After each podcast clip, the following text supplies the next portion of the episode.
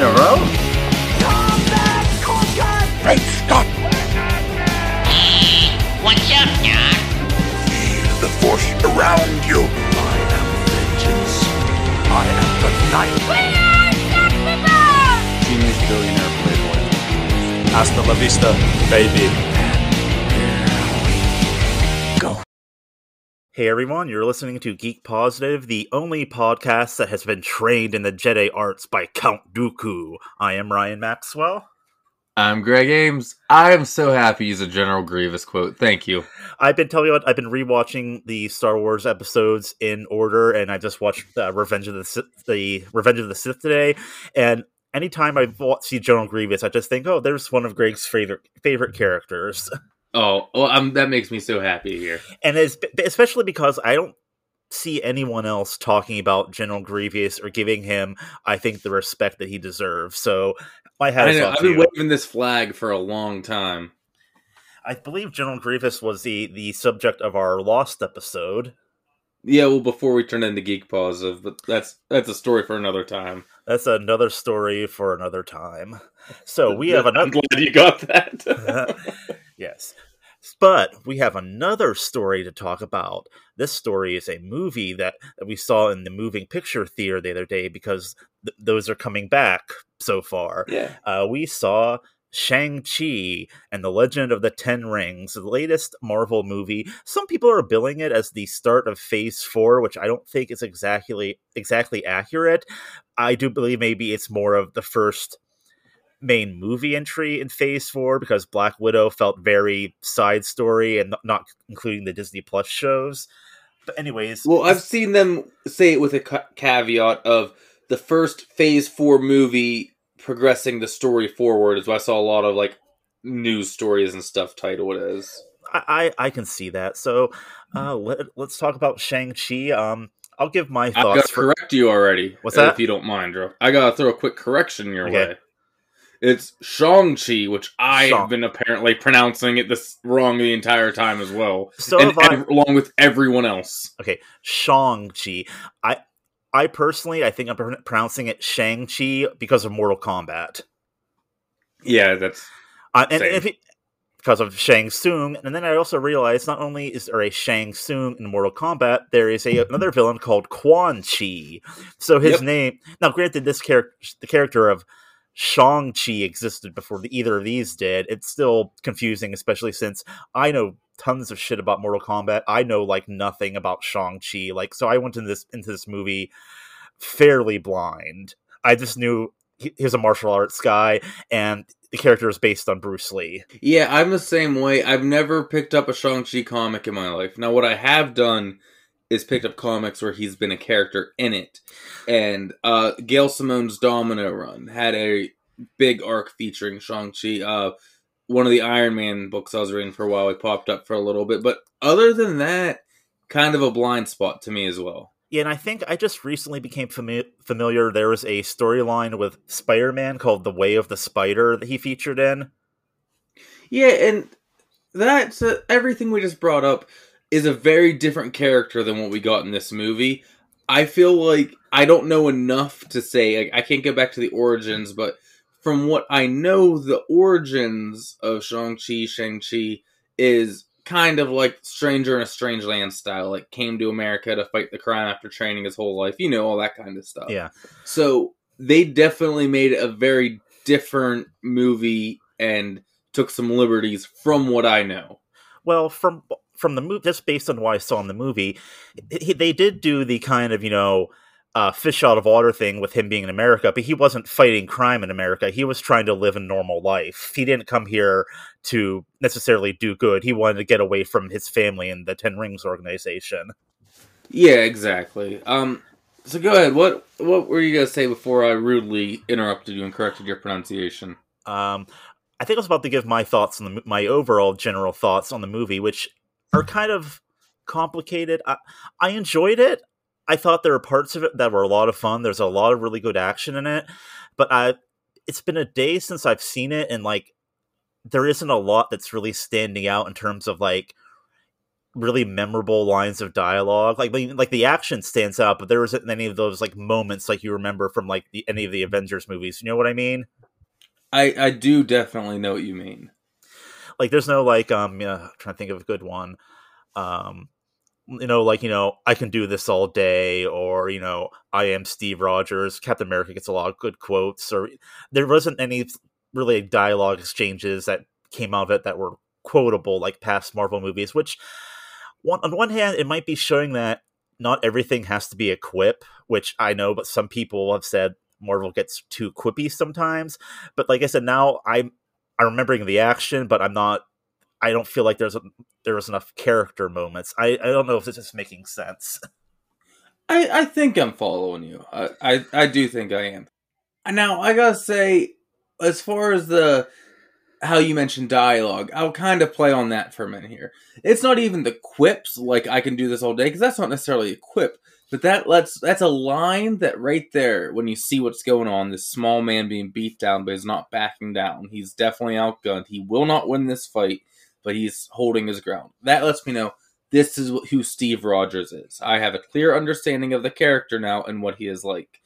It doesn't have to be funny or anything, but I didn't even get like one of those kind of moments from this, let alone Yeah. the quippy side of it. Like, I still can't really tell you who he is.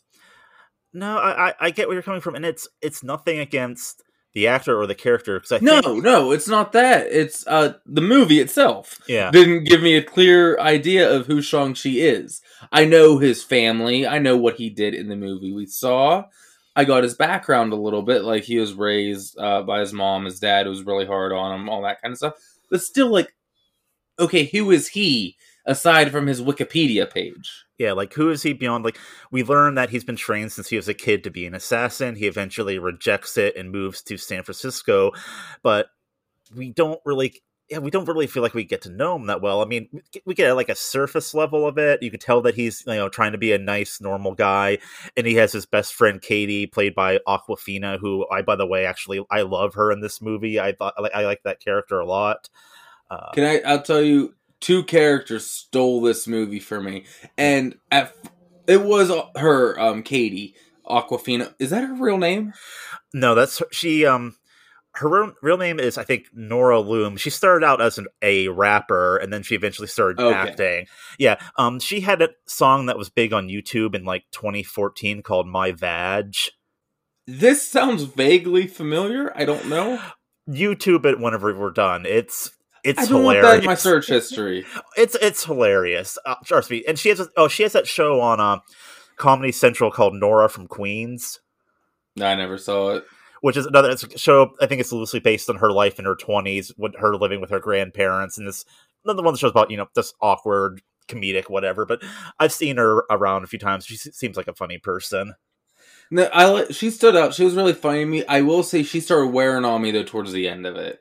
Like they they could have scaled her back just a little bit in the second act, but she at the beginning, the middle, the end, uh, and towards the end a little bit was really funny. But her shtick, I think, just because she didn't have too many other people like who were doing the comedic stuff to play off of with her. Like she was with a lot of other characters, but no one like really for her to bounce those kind of funny moments off of. But The whole like vegetarian chicken or beef thing on the airplane actually got like a good chuckle out of me. I like the whole Oh, spoilers! Spoilers! Yeah. Oh God, fuck. Put a warning up after yeah. the fact. Okay, Description. you, you people should know the drill by now. I mean, come on. If it's a we watched episode, you know what you're getting. Yeah, so you have nothing to but you have no one to blame but yourselves, dumbasses. Quit being mean to the listeners. I, I, I, I, I kid, I kid. But yeah, I was gonna say I liked uh, at the end of the movie when River, you know, she was trying to be part of the battle, and everyone was trying to like, you know, no, no, no, you're not ready, you're not ready, and eventually she fires the fucking arrow that goes through the the uh, dragon creature's throat. Yeah. I don't know. Oh, the other character. The sister whose character's name I don't quite remember and I will butcher it. Uh, spelled X I A. I'll put it that way. Yeah, I remember. I know. I can know it. The see. I know the spelling of it somewhat, but I there's no way I'm gonna be able to say it. Uh, I'm sorry. We're, But we're, bu- we're, That character ruled. I loved it. I loved her. we're a bunch of dumb Amer- dumb Americans here. We're not cultured. I mean, I've been some places, but okay. Um, but yeah, she's I'm poking fun of us. I, I know what you're doing. I see ya. But her character was awesome. I love Yeah. that. And it really had that whole like Boba Fett at the end of the Mandalorian ending to me too with her. I I didn't even think of that until you just said that. It's like, yeah, I completely see that. And we even commented. I think I commented to you at the end of the movie. Uh, we're talking about the, the post credit scene. I mean, she's the leader of the ten, 10 rings now. Are the ten rings good or bad? What's her allegiance going to be? well, I'm just saying, judging by the bit of ominous music playing, I think they're still going to be pretty bad. I don't remember being ominous. I mean, I remember being some rap song. Or maybe I'm just thinking of other music. Maybe I'm getting mixed up with the Boba Fett thing. Maybe it was some. It was like a, a girl power like rap song, if I remember correctly. Oh, maybe it was Awkwafina. I don't think it was. I don't think she's released any music in a while. That would be fun uh, if that was in it. That would be confusing. So let's get into some of the rest of it. I feel like the trailer lied to us, Maxwell. Oh, I know what I know exactly where you're going with this one. Are we talking about Wong versus Abomination? Oh, I thought you were talking about uh, Fin Fang Foom. Oh no, we'll get to that. But um, they why would they even show this Wong versus Abomination fight in the trailer? Well, I know why they did because I got people like me go, okay, I'll go see this. But, But, the- literally, the entire fight they showed in the trailer was almost the entire fight, and then you got another like three second scene with both of them, and that was it. And just raised more questions than anything else. Why is Abomination here? What is going on? How is he there? it it seems to me that Wong and Abomination are just randomly showing up in underground uh, cage fights to make money. Is that what they're doing? That's the impression I got. Is it? Is this that the impression that you get?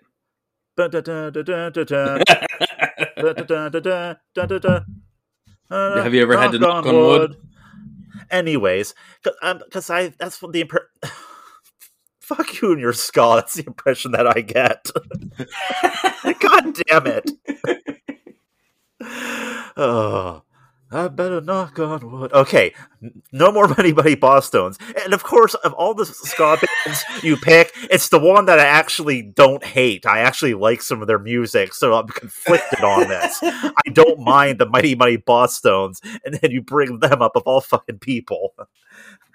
okay, so I was given the impression that Wong and Abomination are just traveling to these underground cage fights to make money for reasons. Is that how Doctor Strange pays for his shit? Because remember in uh, Infinity War, they're talking about how you know they have no money because attachment to the physical is forbidden, and it's like, well, maybe I'll make you a metaphysical tuna sandwich. Yeah, I guess so. I have no idea. Maybe it's kind of almost more of a training exercise for Wong. Or do you think, or do you think Wong knew something? He knew something was up, and he knew something about Shang Chi, and he was there kind of to scope things out. Because then, as we said, spoilers at the end of the mid at the mid credit sequence. Well, actually, right before the movie ends, then the mid credit sequence, you have Wong. We're jumping all over the place. We have Wong and Bruce Banner and Carol Danvers talking to Shang Chi and Katie about the nature of the Ten Rings. And so, do you think he was there because he was trying to find his way to the Ten Rings because they're connected to something in the larger picture of Phase Four? I don't believe in the slightest, to be honest. I think it was coincidence. Okay, so you know, you think it's coincidence that it could, but it's coincidence, but it could lead to something in terms of him finding the Ten Rings. Yes, 'Cause exactly. okay. Because I forget, did Wong show up in the final battle? No. But oh no, no, they said uh, whenever Shang Chi got the rings, they its presence was felt all over the metaphysical whatever, right? Yeah, exactly. I Okay. could tell. Okay. Um, real quick, since he did bring up that post-credit scene already, um, how about Bruce Banner being Bruce Banner again? yeah, what what's up with that? Uh, I th- I was under the impression he was permanently going to be in Smart Hulk mode. I mean, I'm glad. I like the the, the biggest draw for Hulk for me is the split. So I don't And- and like the permanently smart Hulk. And did you notice his arm was in a sling? yes, I did. Which it was at the end of Endgame because he was, you know, it was hurt. It was he was injured by the Iron Gauntlet. Is that what they called it? The Iron Man version of the Gauntlet. Their version of the gauntlet. Yeah. Yeah. So at some point, he turned back into Bruce Banner, but he's still injured. So this places this in the timeline. I'm guessing not too far after Endgame. Um, I think we're still in that first few years after. Yeah, this is what that's the five year time jump kind of makes it sketchy as to what present day is in the MCU. Well, the five year time jump and also all movies being delayed by a year due to current world situations have kind of messed with what is present the present day year in the cinema, the MCU. Yeah, it's better just not think about it. That's one of those things. The timelines uh, or anything get messed up. It's hard to keep track, but it, we have an idea of where they're at. So, okay, where were we? I feel like we just went off on a tangent. Oh, okay. You're talking about the trailer scene that which is basically the entire Wong versus Abomination fight, and okay, where the hell did Abomination come from again? Oh yeah, so they don't answer that in the slightest. We have no, No. idea where he was, where he came from. I thought he was in prison at the end of Incredible Hulk. They, I would imagine he was, but I'm sure he could have escaped. It's not that hard for them, them to do. Yeah, especially with the snap and stuff. Who knows? Maybe he got snapped out and wasn't a prison anymore, and he returned there. Who knows? Fun fact though, even though in the movie you mostly just hear him making grunts and noises, they did get Tim Roth back to do that. Why? Continuity, I don't know. I mean, okay, fine. maybe maybe they maybe they have plans for him. Maybe this is a teaser for something that's coming up. Who knows? it maybe- didn't even look like the same abomination, to be honest. Well, maybe he mutated more. Who knows? I mean, these things happen. Look at the look at the X Men. I guess so. Even the Hulk's appearance has changed, but that's mostly because he's tailored after a different actor. But whatever. Yeah, so the big question I was asked by a couple people who, when I told them I saw this movie, was did you like it more or less than Black Widow? That's a tough question. Is that a tough question? I don't know. To These me, it wasn't. Okay. I, I like Black Widow more.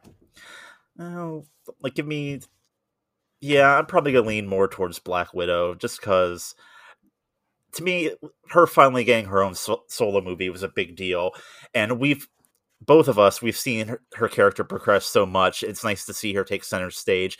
Shang Chi at this point is like we're just beginning his journey, so I'm excited to see what comes from this. I'm hoping this ends up being um one of those situations like with Captain America or, or Thor, where the character progresses in the second one and things pick up a bit. You know what I mean? I do, because I won't lie, this is pretty damn close to bottom tier MCU for me. Now, that's not necessarily a huge dig. If you know me, you know you know that I love the MCU. So being bottom tier, MCU is still good. Yeah. But I won't lie, this felt like the biggest step back in a long time. And I hate to say that because I know that culturally this was an important movie. This was the first MCU movie with a predominantly Asian cast, which is huge. And I'm not, that is not one bit of my knock before anyone comes on that. I still have to talk about it as a movie, though. Yeah.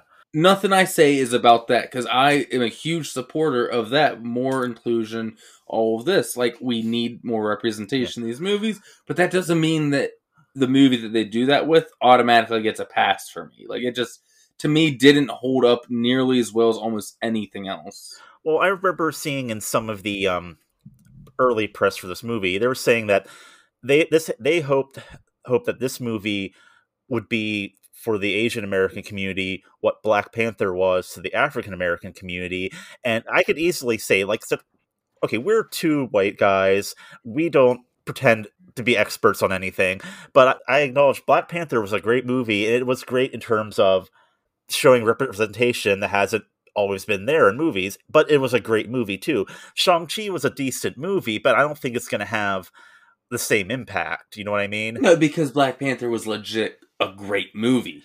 Yeah, that's that was the difference. This was I the representation awesome, A plus.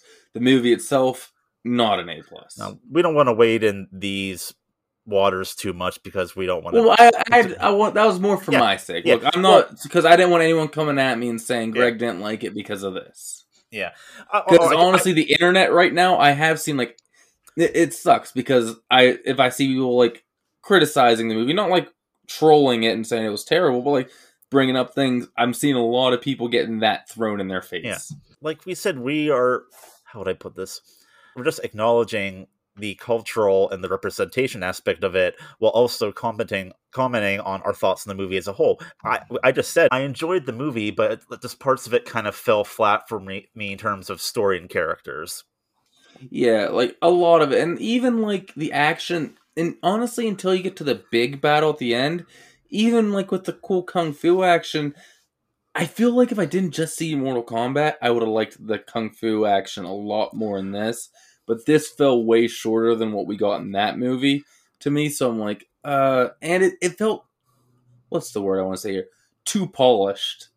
Is does that make sense? It definitely had that like, not CGI, but maybe CGI touch to it a little bit, to where it didn't feel gritty like fight at all, and was the wrong tone for a martial arts style fight. It was almost cartoonish. Would that be the word? maybe I maybe like it just felt too perfect. I should say. I kind of get what you're saying. Like Daredevil, if you ask me, although it's not like necessarily a martial arts movie, although I guess you could say that. Not movie. I'm talking about the Netflix series, by the way, which I know Yeah. you didn't see, but you'll get my example. There's, I'm sure you know about the hallway fight scene. Of like, there's like one in every season, isn't there? Yeah, but that is still a lot of like fight choreography and everything, but done like in a realistic, cool way. And I'm not talking about oh they're doing things they shouldn't be able to do.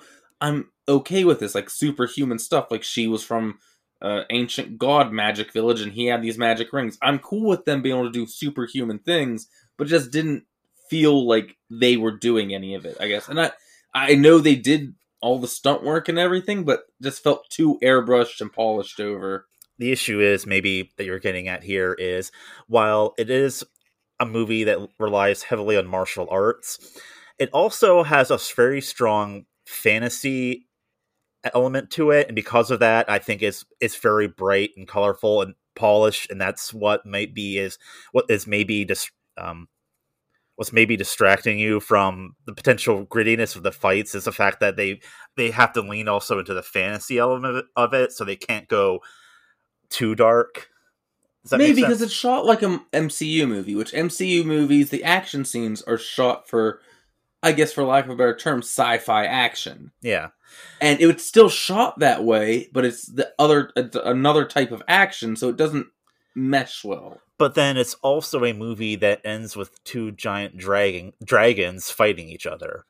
Oh yeah, and that's that's a big. You know, me and you've talked long enough. Like two giant CGI monsters going at it just doesn't do it for. I I think I can speak for us, but I'll say for me because usually like when it's just just CGI versus CGI, no real element in there at all, it gets pretty.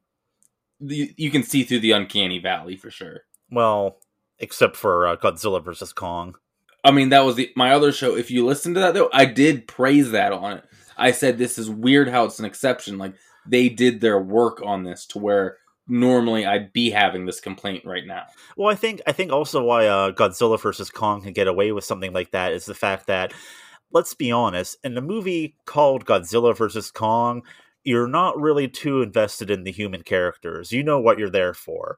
So I think Yeah. it's a matter of expectation versus what you get. You go into Godzilla versus Kong, you're expecting two giant creatures fighting each other in, in a CGI slugfest. You go into Shang Chi thinking it's going to be a martial art, martial arts heavy movie, and it is in places. And then you get this giant CGI dragon fest at the end. The tone is very the competing tones are very uh, jarring. Yeah, I think so. Don't get me wrong though, I like seeing gi- giant CGI dragons fighting each other. I'm not going to say that's a bad thing. It just it's weird, a little off-putting in the context of everything else that's going on in this movie. I just want to throw that out there. Since you brought up the dragons, I my disappointment knew no limits that one of the dragons was not Fin Fang Foom. You see, I'm not very overly familiar with that character. I, could you give me some, uh, me and the audience, some backstory? Fin Fang Foom is just a cool dragon who wears purple shorts who fights Iron Man a lot.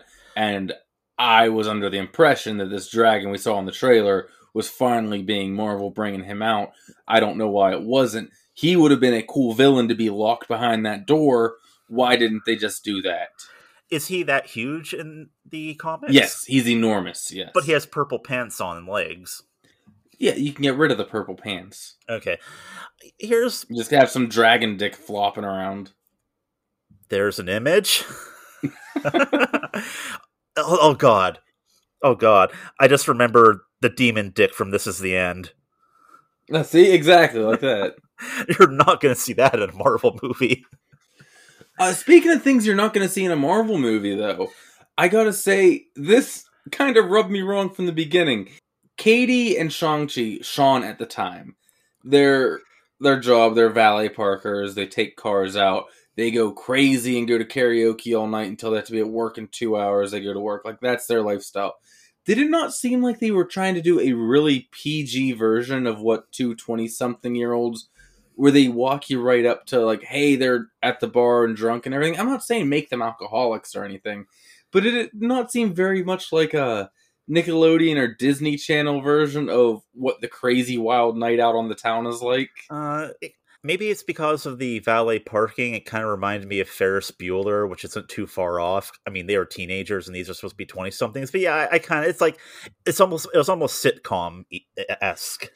Yeah, I'm not saying make them drug addicts or alcoholics in the slightest, but like I felt like they were trying to be like, oh, these crazy people, no response. Like they walked you right up to that line, but it's like they had a censor being like, no, no, no, none of that. And which I get if it wasn't established, hey, we can do this with other characters already. We already had a drunkard in the Marvel universe with Iron Man, so What like I said, I'm not saying they have to be, but like it just seemed like the scene was that, but minus that. And I'm not saying they need it, but it felt odd to me. when he was Sean, Sean and Katie also have that weird sort of like, hey, we've been best friends for ten years, but we're we're just friends. We're never gonna get together. And I really feel like by the end of the movie they're a couple. They don't explicitly tell you it, but it feels like they are. Yeah, I don't know. I feel like there was a scene cut because there's nothing wrong with just being two characters, one guy, one girl, being platonic friends. But they had so many of the lines about it. Maybe that was a theme. Like, even if people are expecting you to, you don't have to be a couple. But they didn't make either clear. Like, I feel like there was either a scene where they established these are just two really good friends, or these are going to be a couple at the end, and they forgot to put both of them in. Well, they had the one scene whenever um Sean was picking Katie up for work, where um Katie's I think grandmother or something says, "When are you two going to get married?" It's like, "Oh, we're just friends," but then they don't have anything else that either confirms that or expands upon it. You know what I mean? That's what I meant with the setup. Like they had the setup to we're gonna get one way or another establishment. That that scene must have ended up on the cutting room floor with the giant floppy dragon dong. exactly. I mean, I don't know which one I would have rather had in, but Dragon dong easily. Any any excuse for dongs. yeah. Now, did you feel that this? Did you feel MCU when you watched this movie? Uh, somewhat. It, it it had a different. I don't know. The feel of it seemed different. I it felt really MCU whenever you know the you know Wong and them showed up, but it did feel very much separate from it because maybe because they are starting a new phase, so they're trying to introduce new characters. So the fact that it's this um new new story with mostly new characters, I think, may takes you out a little bit of the MCU. MCU-iness of all that, if that's the word, MCU-iness.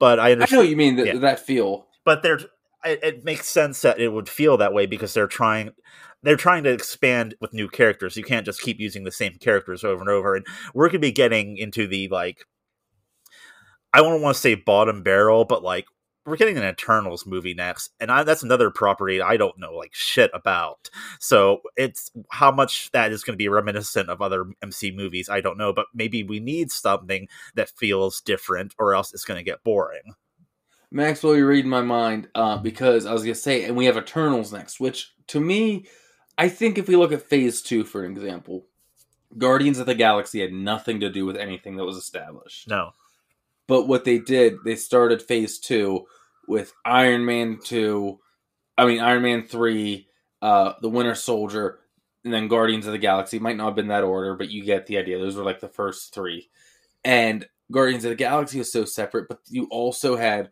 okay, look, we're gonna give you something wildly different. Here's this though to keep the story going for how different that is. We had Black Widow, but that was also set before what we've seen. So I this- almost feel like it would be better if No Way Home came out either before Shang-Chi or before Eternals. Like switch them up. New one established. New one established if we're gonna do this. So wait, where, when do you think No Way Home should come out? Either before Shang-Chi or before Eternals, depending on whatever release order they wanted to do. But drop one of the new ones, then that one, and then the other new one. But instead, we're getting Eternals in November and Spider Man in December. yes. Hmm.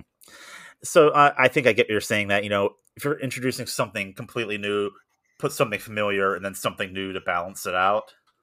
Exactly. So you're not because let's be honest, anything new is a risk. Yeah. Um. To me, this was a risk that didn't pay off as much. Like I said, I and I'm not trying to talk shit. It just didn't get me that well. So I wonder, like, if that's the big case for people after we've already waited so long for the MCU to kick back off. Wouldn't it be nicer? Hey, here's something you know and love. Well, I that makes sense, but I, I sadly I think the just the practical logistics of it did not work out because of everything getting delayed, and that's that's another problem too. Is the fact that not all movie theaters are open yet, and not everybody is comfortable going to the movies yet. So that's going to be a problem. I think I mentioned on an earlier podcast. Um, most uh, nowadays, most theatrical movies have a 90 day exclusive theatrical window before they go to like streaming, home media, stuff like that. I think I mentioned that before. Yes. Yeah, that's typical. Uh, uh, Shang-Chi only has a 45 day exclusive theatrical window, which means I don't think that means it'll be on Disney Plus after 45 days. I think that means it will be on uh, digital on demand, like like five bucks on Vudu for exclusively for a while, and then you know for the few people that still buy DVDs and Blu-rays, it'll be that on home. At this point, home media is pretty much digital rental streaming and then i'm get by the end of the year i'm willing to bet this will be on disney plus as a regular. So the way movies are being consumed is changing in very weird ways because of the current world situation and i don't know this is going to get very box office technical but i don't know how you calculate the success the financial success of a movie in that fashion because it before movie came out made 500 600 700 or a billion dollars. It made a shitload of money. It was successful. It, makes sense. You could follow that easily.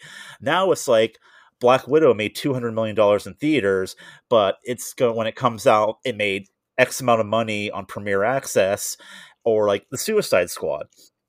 It came out in theaters. I think it underperformed but me and you both saw that movie in theaters paid cash for it one time yes. But it was also available on HBO Max. I watched that three more times on HBO Max. So how do you calculate the profit of that? You know, I watched it three times on a service that I'm spending fifteen dollars a month on to watch everything. How do you calculate the, the success of a movie that way? I have no idea, and I'm sure by the end of the year they'll have some concrete way that they do it. Looking back, but I don't know. No, uh, This is all, like I said, this is all box office jargon, and I find stuff like this to be interesting. I know it's probably boring some people, but I just, in terms of how you determine whether or not a movie is success, especially in franchises, how do you determine that something is successful enough to continue a franchise? Now, the MCU at this point, they can have a few hiccups and not worry about it. I mean, any movie that came out this year is going to have like an asterisk next to its box office because of the fact that not everything was open, not everybody was comfortable with it, and you had all these hybrid releases. And the question is, and I think we dis- discussed this before, what do you do when the cat has been let out of the bag? Yeah, can you close Pandora's box after you've opened it? Can we ever get back to a normal theatrical window, then home video streaming release pattern again? That I don't know. I don't think we'll have the That would be up to the United Movie Studios. Yeah. Joking aside, like they would almost have to come to an agreement for their own sakes. Yeah, the United Movie Studios, they're not talking to us right now. No, they, they got wind that we were making fun of them. Yeah. I, I guess that'll happen whenever I make fun of them. Stupid jerks. Yeah. Um, I do want to point out positives in this movie, though. I, I've been a bit harsh on it. I think that battle at the end was really fun. I liked it a lot. And the opening montage, although the opening dialogue and exposition went entirely too long, but that scene of Shang-Chi's father riding on the horse with the ten rings against a full army was pretty badass. I like that. We haven't even talked about the Ten Rings that much, the actual weapon. I actually I thought they were pretty cool. Yeah, I did too. I how were they how did they? How were the rings? In the well, for, for one thing, they call them rings. Aren't they technically bracelets if you wear them on your wrist? They're very much bracelets. Yes. Okay, I think because in the comics they were actual rings, right? I believe. I don't know. I told you I didn't know enough about Shang-Chi. Well, and also this is a side tangent. Uh, you brought something up related to this before, and then we didn't uh, continue on it. You had mentioned about how uh, Fin Fang Foom was a guy that fought Iron Man a bunch of times, right? yes. Iron Man has also fought the Mandarin a few times. Why is Iron Man getting these weird kind of like mystical villains? Because it's the one thing he can't outsmart and out tech. Okay, that actually makes a lot of sense, but it just to me it just, just seems so weird. You have a character that's uh, like Iron Man that's so rooted in technology and stuff that is feasible fighting magic. That's why I was that, that's why whenever they did the fake Mandarin, I didn't mind it because I never understood the Mandarin as being Iron Man's primary villain. And a lot of this may be influenced by the fact that I watched the crappy Iron Man an- an- animated series growing up, and the Mandarin was just freaking ridiculous on that show, and I just did not like the, the way the character was presented. Yeah, I think when you have him up against magic and mysticism, it's because uh, Iron Man is a stone cold scientific atheist like character. You know what I mean? So yeah. when you put him up against stuff like this, it is really an oh shit moment for him. So I think that's why you get a lot of villains like that for Iron Man. But I the problem with that is that doesn't work when you're establishing Iron Man in the movies because of the fact that he's very tech based. The movies did do a very good job of slowly integrating him into that world to where the fact when you get to the fact that Thanos is throwing a moon on him on Titan, you do not doubt it for a second. Everything is built up to the point where it's like Iron Man's on, in space fighting the Mad Titan, getting a moon thrown at him. Okay, I believe that, but you could never do something like that in the first Iron Man movie. No, you have to build to it.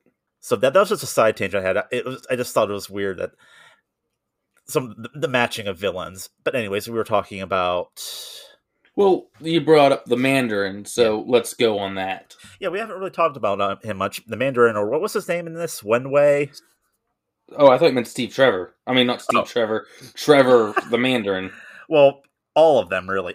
Okay, well, the real Mandarin this, his name is Wenwu. That's his real name. Okay. Okay, and Oh, he's haven't- the Mandarin. He hates that name. well, that's He's the leader of the Ten Rings. lead. Okay, but uh, this his character, I, from what I understood, was almost very much reinvented for the movie because in the movie in the in the comics, Shang Chi's father was God. I hate this name. His name was Fu Manchu. Yes. He, it's a very just bad Chinese stereotype, and there was no way of reworking that to make it plausible. So they went with a variation of the Mandarin named Wenwu, and I think that works better. I think his character, this the, the real version of the Mandarin. I'm just I'm just gonna say the real version of the Mandarin. Everyone knows who we're talking about. I actually did like that his character a lot, and I thought there was an interesting dynamic between him and his kids. It did further the fact that Marvel movies have s- people with so many dad issues in it, man. oh yeah. But I, I, I did like him, and I do, I do like the fact that at the end of the movie, he does become somewhat sympathetic, and he lets whatever the giant demon creature he sacrifices himself to save him, his son, and he gives him the ten rings. Yeah. Look, I feel like them calling this, even though it is the Ten Rings, and calling the terrorist organization in Iron Man the Ten Rings, created about 15 minutes of exposition and dialogue that we could have avoided. Well, here's another thing too. Going into this movie, I did have the thought of: Are they even going to address the fake Mandarin and the fake Ten Rings from Iron Man Three? Are they going to gloss over it? Not only did they have Wenwu explain it, fucking Trevor came back. Yeah, and you know what? That first scene where they introduce him, I'm like, Ben Kingsley didn't actually come to set for this. Did you have this thought too? Because they had a them standing in the foreground and him in the background shot, and then just solid on him shots for like five minutes, and I'm like, oh, he didn't actually come to set. They could get Ben Kingsley for a day afterwards, and they put this in. But then he ended up in the rest of the movie, so I was really perplexed by this afterwards. so when they when they first showed him in the background, my first thought was that guy looks so fucking familiar, but I can't quite place him. And then they did the close up, and it's like, Ben Kingsley's back. I wasn't expecting this, and I didn't expect him to be to come along for for the rest of the journey. But I liked the, how they explained it that basically the real Mandarin was going to kill him, and then he put on a performance and basically became like a court jester. Yeah, it, it was funny. Now, I I do have a theory for about my thing I just said with the weird camera, and it's like he's not in the same room as them. This was filmed during COVID. That which is this is the first credit in a movie that you pointed out to me that I've ever seen. What was it called? Like uh, co- COVID co- precaution manager or co- something? COVID nineteen test coordinator. yes. So I think Ben Kingsley is getting up there in age. Yeah, I bet he tried to have as many scenes as far away as possible, and that's why most of the scenes that he's actually playing off people physically is him and Morris, the headless dog chicken thing. I never thought of that. But yeah, this movie did get shut down briefly because of COVID, and eventually started up again with whatever precautionary measures. So yeah, there there is a possibility that they kept Ben Kingsley in a bubble. Like no joke, I think they did because nothing stood out more, and I wasn't even thinking about COVID than that first introductory shot of him, and it's the whole scene, all the dialogue. They are never in frame together except for very far away at one point and everything. Like, oh shit, they're literally doing this. Like, I didn't think of this until like on my drive home when I was thinking that was a weird shot. Why did they have that? Now, well, now I'm gonna have to. I, I always said I was gonna give this a rewatch when it's on Disney Plus, but now I have to to see how his scenes stand apart. I mean, the majority of his interaction was with the headless, two-assed, fuzzy creature, which is CGI. Morris. And His name was Morris. Morris. His name was Morris. Okay, Morris. Yes, get it right. Give this amazing character and actor the respect they deserve. the CGI animal with two asses. Oh, speaking, I was joking when I said actor, but there is a really good actor who voiced Morris. We saw in the credits. Oh yeah, you mentioned that in one of the D. credits. Baker, D. Bradley Baker, uh, the voice of all the clones in Star Wars: The Clone Wars. If it's the same D. Bradley Baker I'm thinking of, was the voice of Morris, which makes sense because he works with Disney. Uh, was made all the grunts and noises for Morris. It's so weird that they get these actors, some of them big names, just to do grunts and stuff like that. Yeah, and even though this one had dialogue, but like going back to the Suicide Squad with Stallone being King Shark, I love like this trend. Yeah, well, I'm just checking. As a fun fact, do you know who voiced Gizmo in Gremlins? Who? Howie Mandel. Really? Yes. How did I not know that? I mean, I've seen Gremlins when I was a kid. I haven't seen in forever. For some reason, I really liked Howie Mandel's stand up when I was a kid. That is the weirdest thing I've ever heard. Oh, oh I've no- never heard of a child enjoying Howie Mandel stand up. Okay, I used to watch that cartoon Bobby's World, and he was like the main guy behind that show. He did live action segments for it, so somehow I got into his comedy because of that. Okay. But I did just look it up. Yeah, it, it is the D. Bradley Baker from the Clone Wars. I- just That's confirmed it. awesome. That, that rules. I love that he made his way into this movie somehow. Let me double check. I just want to make certain here. But good God, this god, this guy has done a lot of stuff. Oh yeah, I was joking when I said give him his credit he deserves. I'm like, what? Actually, I guess this one does deserve it. But yeah, so I think it was all COVID protocol with Ben Kingsley, which is interesting. And during the whole like Oh. underground, we saying underground, but was very above ground fight scene. I noticed a lot of the background characters had masks, but it honestly didn't seem like. I think it was because of COVID, but they made it seem more like in this world, like Well, seedy underground covering their faces and things like that. here's the thing that I think a lot of people in this country don't understand. And not to be, I'm not trying to be, preach about other cultures. This is just something I've learned during all of this. In a lot of Asian countries, when someone is sick, they choose to put a mask on to not spread their sickness to other people. So that's a, actually a thing. In, Oh, I got that, but these didn't look like those masks. These Yeah. were cool, tricked out, neat What I- looking masks. but what I'm saying is, people in other countries actually give a shit about not getting people sick. yeah, but I don't think that's what this was at all. I mean, in reality, I do, but in this movie's world, I don't. okay, I just confirmed. What was that guy's name? D. Bradley Baker. Yes, he did do the voice of Morris in Shang-Chi. He also did the voice of Sebastian the Rat in the Suicide Squad. What a killer year he is having. That is fucking And the Bad Batch and- came yeah, out this and year? Bad Batch, yeah.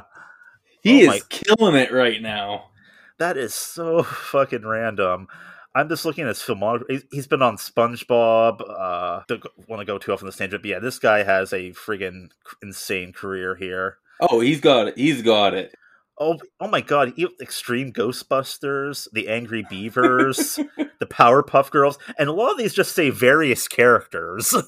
Yeah, because he voices a lot of people throughout it. Oh, another fight scene I wanted to talk about that I actually really enjoyed in this movie. Um, the skyscraper fight scene. oh my god, the skyscraper fight scene made me so uncomfortable. Oh, do you not like heights? I don't. I didn't think I didn't have a fear of heights, but just watching that scene, I was like, God, I would be fucking shitting myself, and I'd be dead if I was in that situation. I don't know why. It really freaking got to me. I like. I never thought I had a fear of heights, but I just imagined myself in that situation, and like, I'd be fucking dead. I don't yeah, know. I, it was I so, loved that. it was so I don't know. It was such a weird moment for me to have in theaters, and I don't know why. I was just, I was just like, oh god, like if this ever happens to me, which I don't know why it would. Like, I was I'm just saying, what situation is this happening to you? but if I'm ever on the scaffolding of a building being built in China, I'm fucking dead. Being chased by ninjas. Yes, being. I don't know about you. I get chased by ninjas all the time. Oh, that, no, it doesn't usually happen to me. Oh well, you're obviously not living your life on the edge. No, the Foot Clan fears me. I'm good. Okay, that's good. Um, yeah, but that scene I thought was incredible. I really did like that. So, like I said, even though I came away saying I didn't love it, there was still things I liked. Oh, all of the action sequences were great. Uh, that the, we didn't even talk about the bus battle, like which is like the big introduction of like, hey, this guy's a friggin' martial arts badass. Because I couldn't get over the guy with the machete arm the whole bus battle. Okay, he has a name. It's Razor Fist. Look, I'll take Razor Rob over Razor Fist any day of the week. I would rather have had Razor Rob be the villain. Can I start calling Rob Razor Fist Rob? Do you think he'd No. hurt me? Yeah, he'd cut you with his Razor Fist. Uh, and the fact that Razor Fist had a car with his name spray painted on it. Oh yeah, very subtle. Also, like, uh, Razor Face, that's almost as bad. Ra- no, no, not Razor Face. Razor Fist is almost as bad as Taser Face. yeah. No, I get why they had so much of this movie. What would the language have been? Mandarin? I I don't know. Chinese. Oh, because think there's different Chinese languages. I there's Cantonese and man, I don't know. But anyway, whatever language they were speaking, I get why because it's set in that part of the world. But man, I felt like I was watching *Inglourious Basterds*, which is one of my favorite movies. But it's like reading a fucking book with how much subtitles is going on. See, subtitles have never bothered me for some reason, so it just didn't phase me. And I understand from a story perspective, if you're having a movie that takes place like in China and everybody in it is Chinese, there's no reason for them to randomly be speaking uh, English. You know what I mean? Well, I can use my suspension of disbelief and know they're actually speaking Chinese, but to me, the audience, they're I- I- speaking yeah. English. I know. I think it's just. I just think it's probably a choice to be more accurate, I guess, which I guess I can understand. But here's the thing: it's a Marvel movie. So Yeah. you know what I like doing in Marvel movies is fucking background searching, which I can't do when I have to read the bottom of the screen the entire time. Well, that's why Marvel wants you to go fork over money and see it again. No, I saw it once. They don't get any more out of me. You know what? It's so weird because I used to see Marvel movies like two or three times each, but these last two, I've just been like, I, I was like, I'll just wait till they're on Disney Plus, which I guess could also speak to the fact that we're becoming accustomed to, you know, not instant gratification, but you know, it's going to be on streaming sooner than later. Well, no, my thing is like I only do that with the bigger ones, like Avengers movies or Civil War, like things like that. I'll see multiples. Usually, I don't. I see, I think I've seen most of the Marvel movies at least twice. There's probably one one or two in there that I didn't, but Also, speaking of like how I mentioned the subtitles, man, we had one heavy exposition intro on this, didn't we? yeah. Uh, that, How uh, long do you think, like, until we got to Sean? It must have been like a solid twenty minutes of background. Uh, I yeah, I don't even know, but I mean they they had to set up the story, but yeah, some.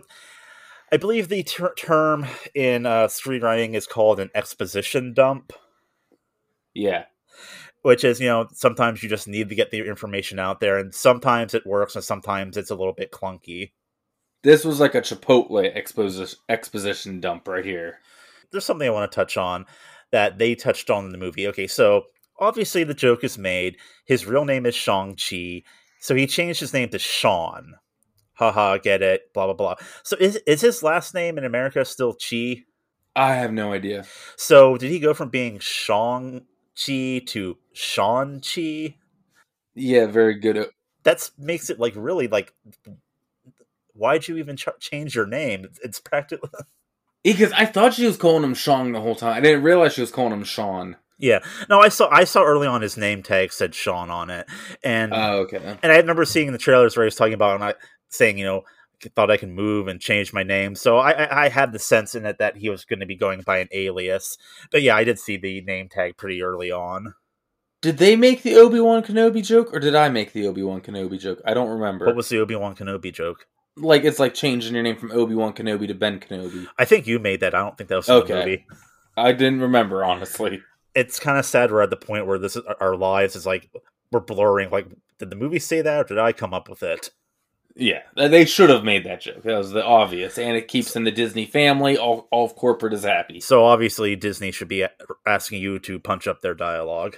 Exactly. So, uh, Mr. Disney, I know the United Movies Council is currently mad at us, but uh, Greg is available for uh, dialogue rewrite work. Exactly. Well, that's all. I guess I'll say this on Shang Chi. If the question is, should you see it? And my answer to an MCU fan, one hundred percent. We got to see all this shit. Now, to a person who watches the Avengers and the occasional other ones, do you need to see it? Probably not. I I'd rec. Hmm, I'd wait till it's on Disney Plus if you're casual. Yeah, that's a fair assessment. And because we're not trying to rag on the movie, we're pointing out our thoughts on it. I'd say this Molly. eh, I'd say if I had to give this movie a a uh, letter rating, I'd give it a solid B. I mean, I'd probably be a little less, but I, I, I, and and you listeners know I'm never purposely negative. So no, I go into all these like wanting everything to be good because I don't want things to be bad. I I go into things wanting to enjoy them. I this one just didn't hit it for me. I'm not saying this sucked and no one should watch it. That's just my take, and you got Maxwell to balance me out if you Yeah. prefer the more positive side on this one, which I normally am. like I said, and my thought is, you know, it has its weak points. It definitely has a very protracted, slow down middle section, but it has some good action at the beginning and the end of it. And, you know, it has some cool moments with the characters that just a lot sometimes it just feels like they could have done more with them. And maybe they will. I mean, we've like I said, we've had several Marvel characters. Thor didn't get Thor didn't get a great movie until his third movie, so anything is possible in the world that we live in. I'll say that first movie was still a lot of fun though, and Yeah, I- I, didn't walk away from that with this feeling. Yeah. Thor, Thor, first Thor was a very fun origin movie. Like same thing. Yeah. I, th- I think people are. Is it me or people out there a bit too harsh on Captain America: The First Avenger? I feel like there's people out there that say, "Eh, it's okay," and I really liked that movie. No, I I'm with you. I think Okay. that first one's great. Now, I do I like the more political intrigue Captain America we get in his later movies. Of course, I do. I but think- that first movie is still a very fun World War II period piece. Yeah, I'm thinking. I was, I was thinking maybe it's because the Winter Soldier overshadow it. Sh- Overshadowed the first one so much that people are kind of like, "Oh, the Winter Soldier is awesome," and the first one was okay, but the first one was a really cool world throwback, retro World War II, but also with like a sci-fi element to it. But then they steered off into like spies and espionage and stuff like that. So I think it could, yeah, it was more of a retroactive. Like the Winter Soldier was ama- amazing, the first one was decent, but I, I Yeah. we both of us stand by the first Captain America as being a fun, like retro type movie. Hundred percent. And uh yeah, I think that wraps it up for this episode. Yeah. So if you guys want to follow us, you can catch us on Instagram at Geek Positive, on Twitter at Geek Positive Thirty Seven. There's a Facebook group Geek Positive you can join. If you want more of me, I'm on a podcast that releases on Fridays called Throbbing with Horror. And make sure you guys rate and yeah, give us a five star rating, subscribe to the show so you always get the episodes right when they drop. And that's my whole little end of episode spiel. And be sure to tip your waitress. Um, yes. And then next episode, we're not going to tell you what it is, but it's going to be epic. Just tell uh, just just tell them the number, in the case they don't notice. All we'll say is our next episode is episode number 37. And if you don't understand what that means, I cannot help you. And we wouldn't want to help you because the job would be great if it wasn't for the fucking customers. Yeah. Bunch of savages. Alright. Bunch of savages in this town. All right. Well, on that note, I've been Ryan Maxwell. I'm Greg Ames. All right. Thank you for listening. Stay safe.